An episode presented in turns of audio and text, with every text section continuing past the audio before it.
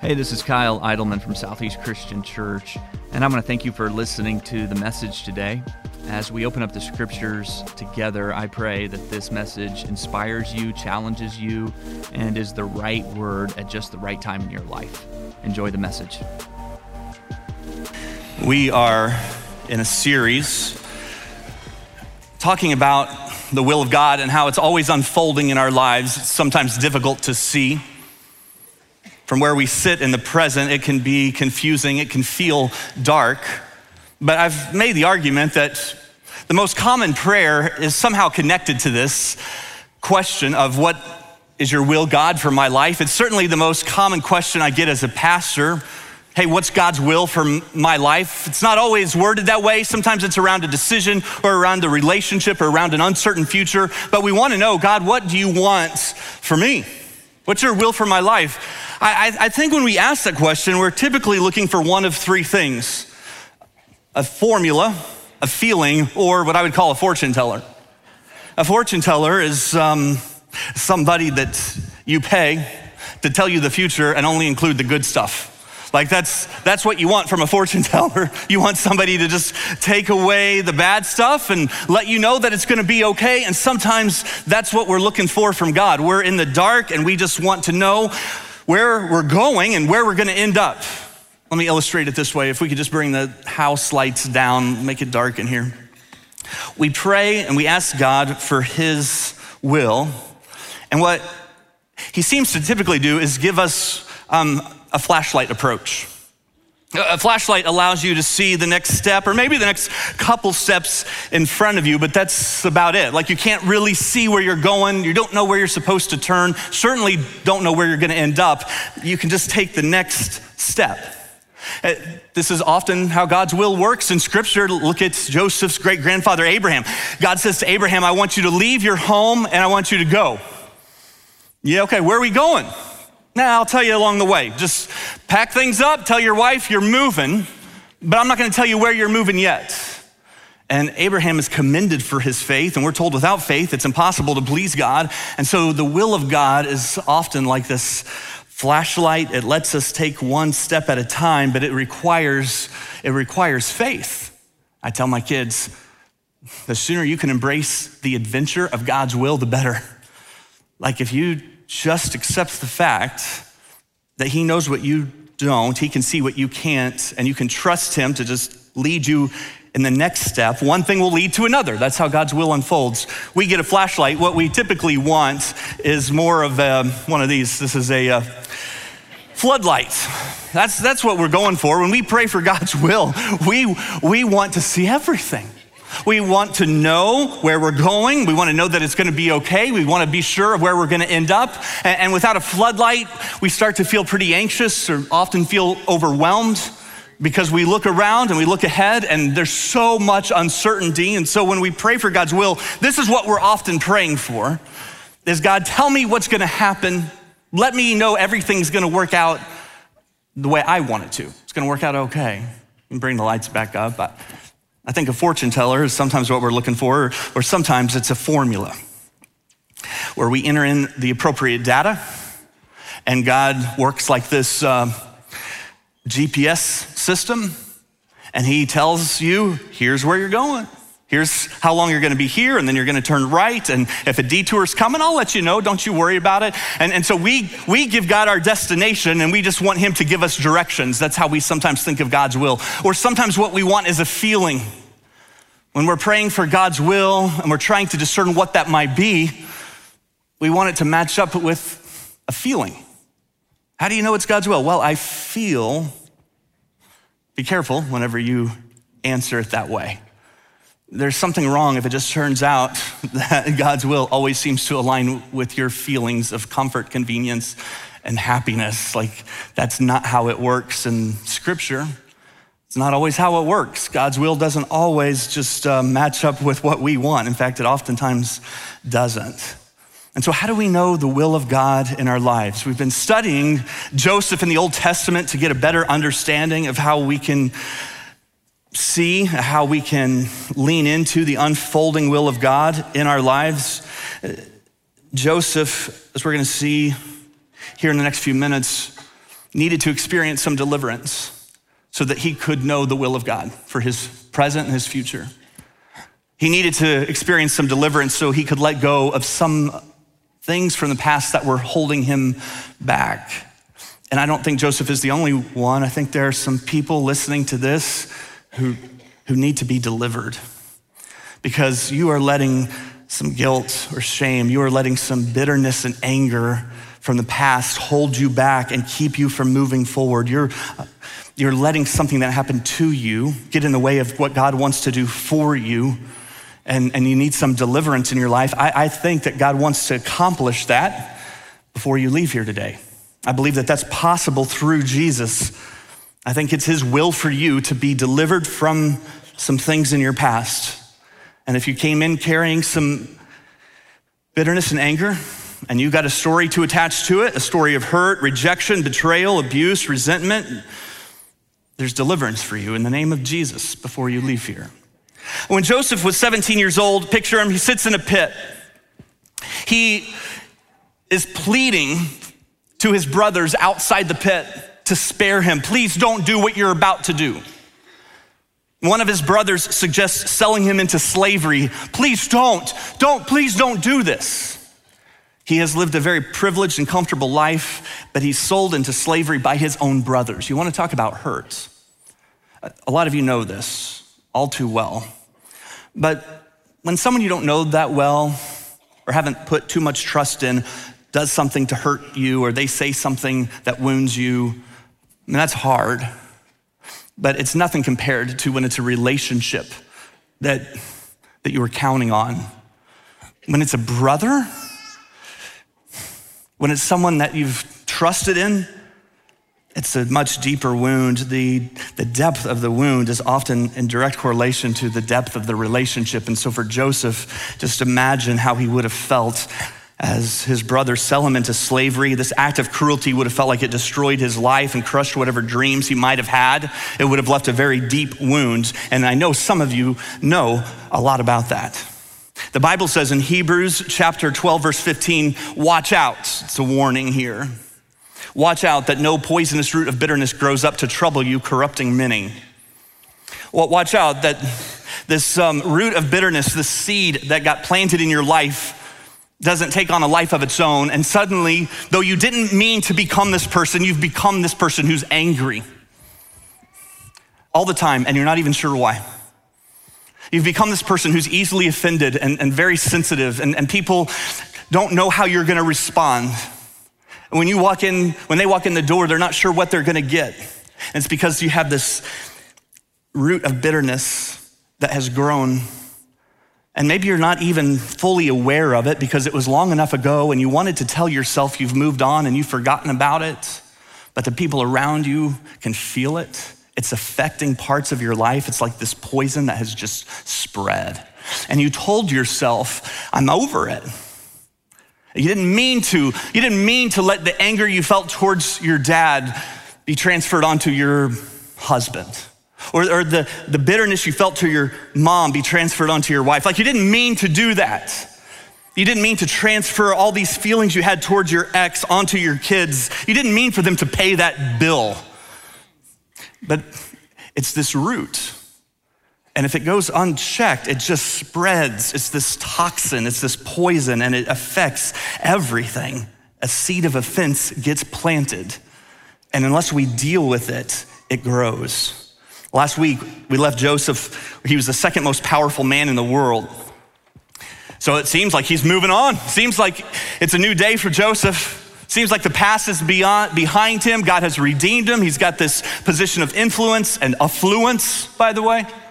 He gets married, has two kids. Here's what he names his first son Manasseh. Manasseh's name means God has made me forget all the troubles and everyone in my father's family.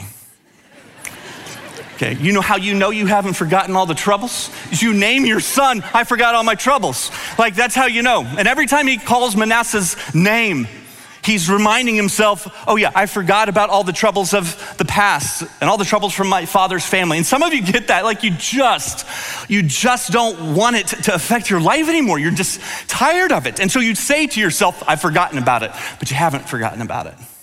You say to yourself, it's not that big of a deal, but it's a big deal. You say to yourself, well, it can't be that. It must be that this, but it's that. You say it was a long time ago. I was a teenager then. And maybe you were. But here's Joseph 20 plus years later, and he has been delivered from slavery and he's been delivered from prison. But he is still a slave to resentment. He's still, I think, imprisoned by this bitterness that he felt towards what his brothers did to him. As a reminder, Joseph interpreted Pharaoh's dream. Remember this from last week? And he told Pharaoh, there's going to be seven years of plenty, and then it's going to be followed by seven years of this um, horrible famine. So we need to prepare these first seven years for the next seven years, and that's what Joseph does. He is in charge of it all we catch up to him in chapter 42.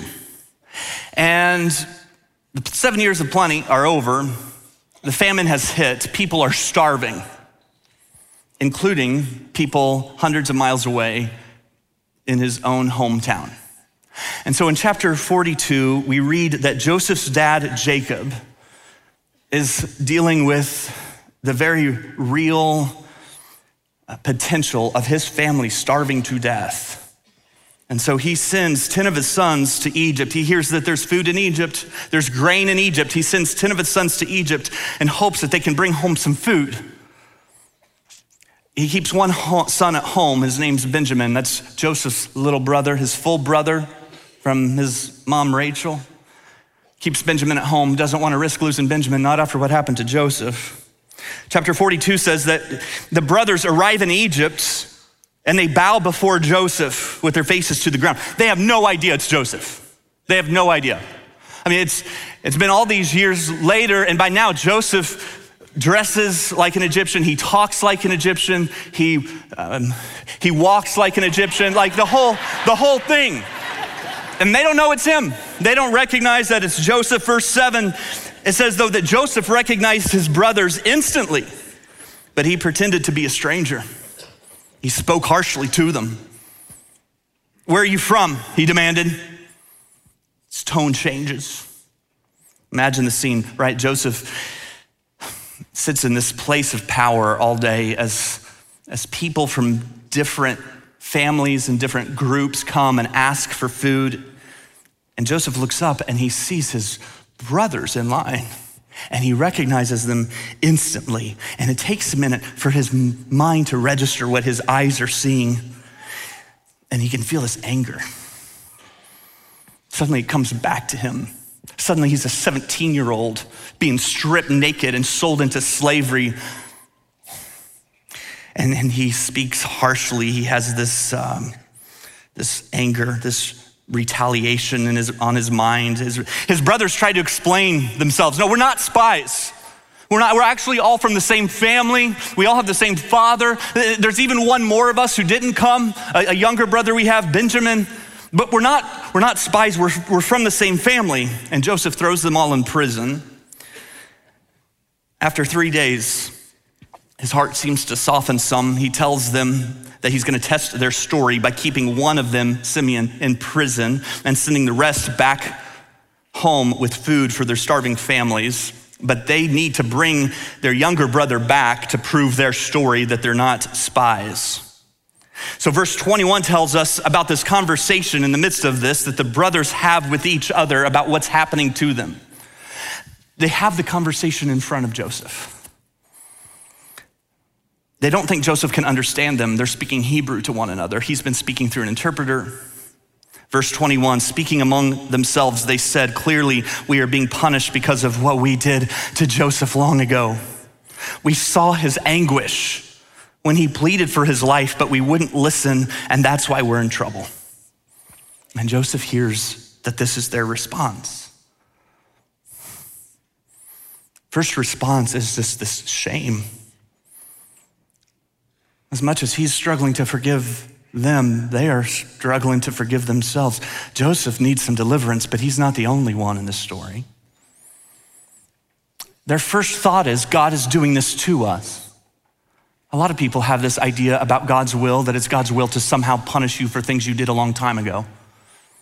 And when something bad happens to you, you think, well, this must be it. He's just been waiting, and now he's gonna pay me back. And if that's your idea of God's will, I'm surprised you're even here listening to this because if you think God's will works that way, then you tend to avoid him as much as possible. Your, your idea is, I'm just gonna stay off his radar. But that's, that's not the will of God. God's will here is gonna be for his brothers to experience deliverance. And, and so Joseph overhears this conversation, and it says in verse 24 now he turned away from them and he began to weep. When he regained his composure, he spoke to them as, again. As much as Joseph wants to believe it's over, it's not over. Like those tears are just right there. Uh, the brothers get home and they tell Jacob what happened, and, and they say, Hey, we got to take Benjamin back with us to prove that we're not spies. And, and Jacob says, It's not going to happen. I'm not letting Benjamin go with you, but food starts to run out and they're hungry.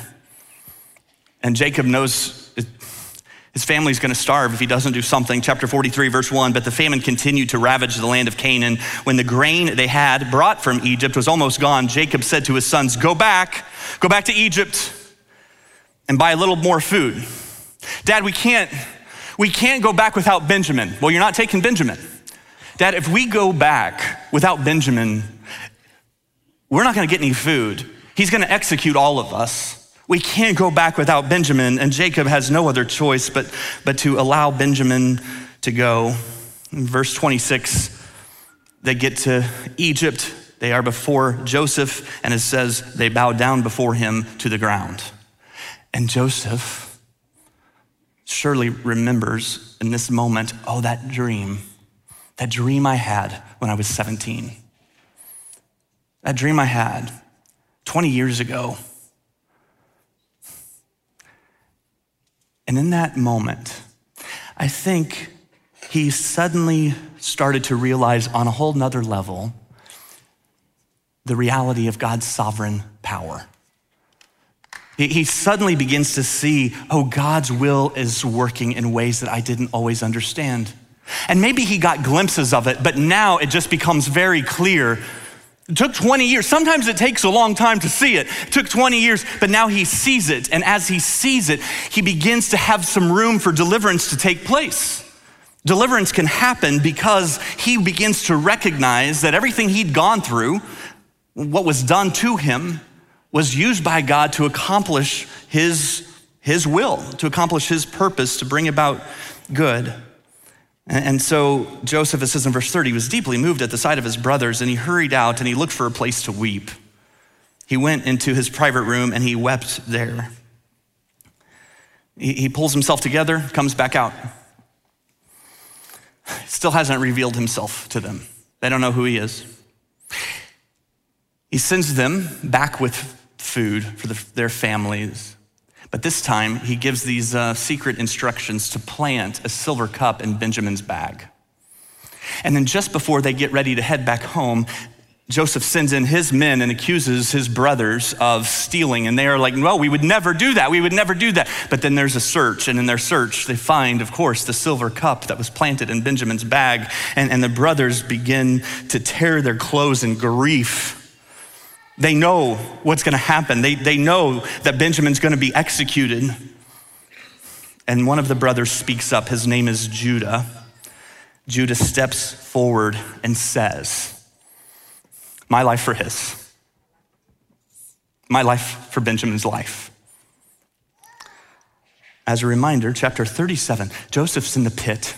He's listening as his brothers argue about what's going to happen to him. And Judah says, Let's just sell him into slavery. At least we can make some money off of them that way. The same brother who suggested selling him into slavery now steps forward and says of his younger brother, My life for his life.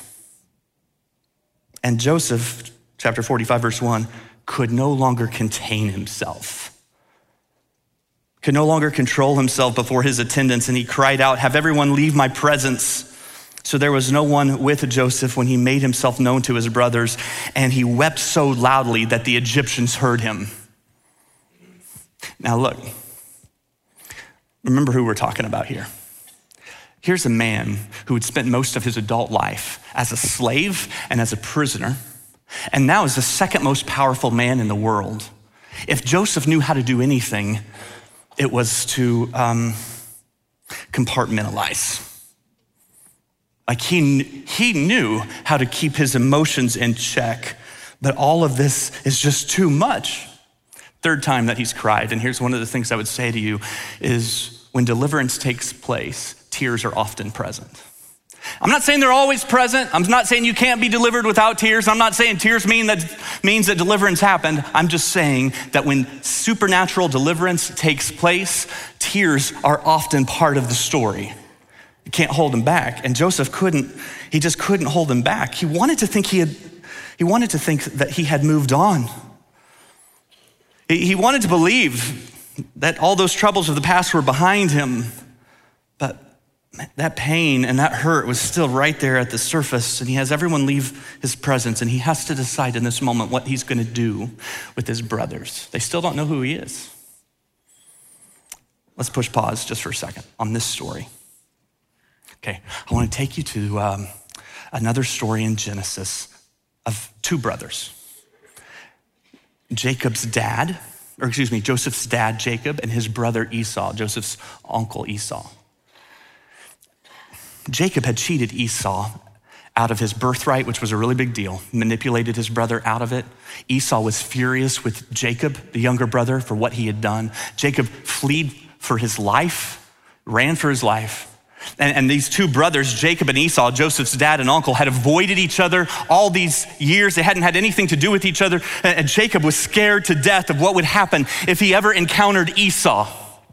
And then we get to this scene in Genesis chapter 33 where Jacob can't avoid Esau, uh, can't avoid Esau any longer. Like he doesn't have an option. He's going to have to confront Esau. And, and he looks out and he sees Esau is there. Esau has 400 men with him. And so, what Jacob does before he goes to meet his brothers, he divides his children into different groups and hoping that some of them would be able to be spared and he goes to meet his brother Esau. Then Jacob went on ahead and he approached his brother and he bowed down to the ground seven times before him. Then Esau ran to meet him and embraced him and he threw his arms around his neck and kissed him and they both wept. And if you looked closely, peering around the crowd was a boy named Joseph and he's watching his dad and his uncle. He doesn't know everything, but he knows he's never seen his dad act like this before. He's never seen his dad bow down like this before. And he sees his uncle Esau, big bear of a man, 400 men with him, start running towards his dad. Joseph's heart, what's he gonna do? And he watches as his dad and his uncle embrace and weep. I wonder if he'd ever seen, seen his dad cry before that moment. Sees his dad cry and they, they embrace. And now here he is with his brothers all these years later. Like some of you are carrying around this resentment and bitterness, and you were hurt, and, and what happened to you wasn't right and you keep hanging on to this, and if you need a little motivation to help you take a step towards forgiveness and reconciliation, think for a, a, second about some of the eyes that are watching you and what they're learning about grace and what they're learning about reconciliation and what they're learning about the difference that Jesus makes or doesn't make in someone's life when they're hurt or offended, when they're wounded. Joseph sees all of this, and now He's with his own brothers. He has his own decision to make. Joseph said to his brothers, Come close to me. And when they had done so, he said, I'm your brother Joseph. You know, you know, uh, yeah, the one you sold into slavery. He doesn't try to pretend like they didn't do anything wrong. He's going to offer forgiveness, but forgiveness is not acting like what happened wasn't a big deal. He says, I'm Joseph, the one that you sold into slavery, and now don't be distressed and do not be angry with yourselves for selling me here, because it was to save lives that God sent me ahead of you. So then it was not you who sent me here, but God. Do you, do you see how the will of God is what gave him the freedom to experience deliverance. That he recognizes how God took everything that happened to him and he folded that together to accomplish his purpose, and that allowed him to experience deliverance. Like for some of you, I, I, I think if you're like me, you tell yourself you've experienced deliverance, but really what you've done is gotten really good at denial. You've, you've really just gotten good at pretending like what happened to you wasn't a big deal when it was a big deal. You, you're acting like you've moved on when you haven't moved on. And, and what you need is deliverance, not more denial. And, and Joseph is able to experience this because he has a, a more full picture of God's sovereign will in his life. He offers forgiveness, but they never apologized. So if you're sitting there thinking, I'm, hey, I'll, I'll forgive them when they say they're sorry, yeah. Their apology is not a prerequisite for your forgiveness. That's not how, it's not how it works with the gospel. Like God gives us that kind of grace so that we can give it freely to others, even if they don't ask for it.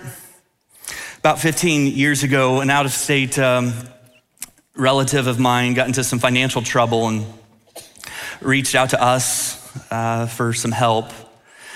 He was in a really bad situation. He humbly asked us to loan him $7,000. And he told us he'd pay it back by the end of the year.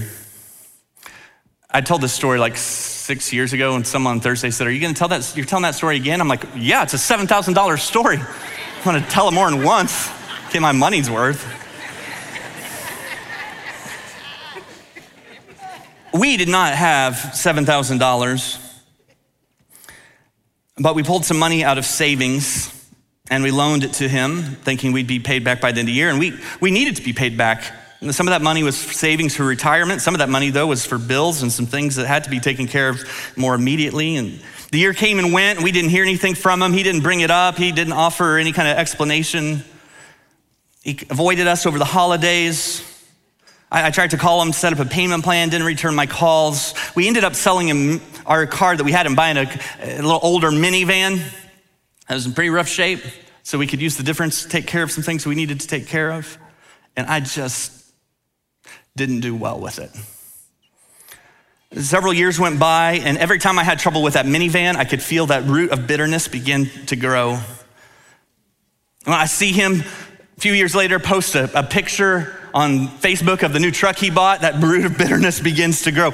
My, I remember though the conversation I had with my wife, she said, I think we really need to have some kind of relationship with him, but as long as he feels like he owes us money, I don't think it's gonna happen. We, we need to forgive the debt. We need to tell him that he doesn't owe us. And I disagreed. I'm like, no, you know, we can't do that. Like, we can't. Besides, it's, it's, enabling him, and he needs to take responsibility for his own decisions, and there's no way, there's no way we're gonna forgive that debt. She said, We need to do it. I said, We can't. And I remember where we were when we did. We, we stood with him, and I said, Hey, we, we just wanna forgive the debt. It's okay. And in my mind, at least subconsciously, I had played this out as this moment where he was going to be incredibly grateful. Where he was gonna be like, I can't believe you're doing this. Where he was gonna say how sorry he was and that we would embrace, and I would tell him it's okay. And uh, that is not what happened. And he acted like it wasn't that big of a deal. And, and I just struggled with it even though I had sent the debt away, even though I had released it, I had to keep reminding myself that I had released it. And I was reminded of it again this week. As I was preparing for this sermon, I, uh, I happened to hear on the radio this idea that when you, when you save, for every dollar you save in your 20s, it's $88 in your retirement. And I'm like, I'm doing the math, and I'm like, that's like $600,000. And I have to remind myself, okay, we released it. And so you release it, and, and then you remind yourself it's been released. I've, oh, yeah, I let that go. Now you ask me, have I loaned him money since? No, I, no, I haven't, right? Like Joseph is still careful here as he extends trust. But forgiveness means that you cancel a debt, you release what's owed to you. It's not to say you weren't owed something, it means you are letting go of what was owed. You are, you are letting it go.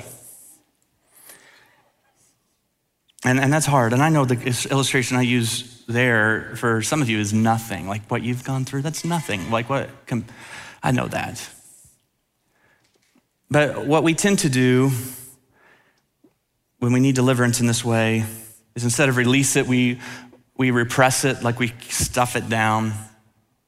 We tell ourselves, it's good, it's fine, I'm over it. But it begins to seep out. And that's why Ephesians 4 says, get rid of it. Throw it, throw it in the trash. That, that bitterness and rage that you keep carrying around, you need to get rid of it. You can't just stuff it down because it always, that pressure builds and it always comes out. Another thing that we do is we rehearse it. There's something within us that says, as long as I remember what they did to me, they're not getting away with it. So I'll just keep rehearsing in my mind. The more you rehearse it, the more they get away with it again and again and again. The Bible says in Ephesians 4 as well that anger is what gives the enemy, the devil, a foothold. It gives, you, gives him access to every part of you. Anger is unique in that way. And, and it says that anger, unresolved anger, it grieves the Holy Spirit of God in you. That if you're a follower of Jesus and you have the Holy Spirit in you, that your anger makes him sad. And, uh, third thing we try to do is we retaliate. Joseph was in a position to do this, but he doesn't. He does a little, but I, I know that you may not have that kind of position of power. We find other ways to retaliate, like we will try to recruit opponents. We try to get other people to turn against the person who hurt us. We talk to other people about the person who hurt us instead of talking to the person who hurt us, and that's a way to retaliate. Or, or we go with social isolation. We turn the cold shoulder to, to that person. We, we act like we don't see them. We pretend like they, they don't exist. It's kind of the middle school approach. I'm not going to play with you anymore. It's kind of the idea there. Uh, constantly critical is another way we deal with this, where we just begin to criticize every little thing, or we constantly remind the person of what they did. Oh, I remember what you said to me in the parking lot four years ago. And, and we hold on to those things as a way to retaliate. But because of Jesus, we release. That's what forgiveness means. One of the definitions in Scripture is to release freely, to let go of what someone owes you. You're not going to demand payment anymore. Now, it doesn't mean that what happened to you isn't a big deal. It doesn't mean that healing will be immediate. It doesn't mean that, that you're going to make excuses for the other person. It doesn't mean that you refuse to press charges if a crime has been committed. It doesn't mean that abuse should be tolerated. It doesn't mean that you're, you're diminishing it or reducing the seriousness of it, but you are going to release your bitterness and your anger to Jesus. You're going to release it to God's will. You're going to say, God, I'm going to trust you to take what happened to me and work it out for my good. I, I can't imagine how that's going to be true. I, I, in my mind, from where I sit with my little flashlight, I have no idea how that could possibly happen. But I'm confident in your will and that your will is going to work things out. And so I'm going to release these, I'm going to release these things to you. And so I want you to think just for a moment about what you're owed. Just for a moment. Somebody owes you something. Maybe they owe you money or an explanation or a childhood. They owe you a marriage, they owe you a reputation, they owe you an apology. I think I want you to think for a minute about what you owe someone it's easy to think about what we're owed, it's harder to think about what we might owe. What makes this story so powerful in Genesis is not just that Joseph experiences deliverance, but his brothers do too. He forgives them and they can forgive themselves. God wants you to experience that kind of deliverance too. Deliverance is available today. It's available today. Thanks for listening. If today's message made you realize you need to take your next step with Jesus, we would love to help you with that. You can connect with us on any of our social media platforms throughout the week or visit our website at southeastchristian.org. And if you want to hear more content like this, you can check out our sermons podcast or our one at a time podcast. Both can be found everywhere podcasts are available. Have a great week.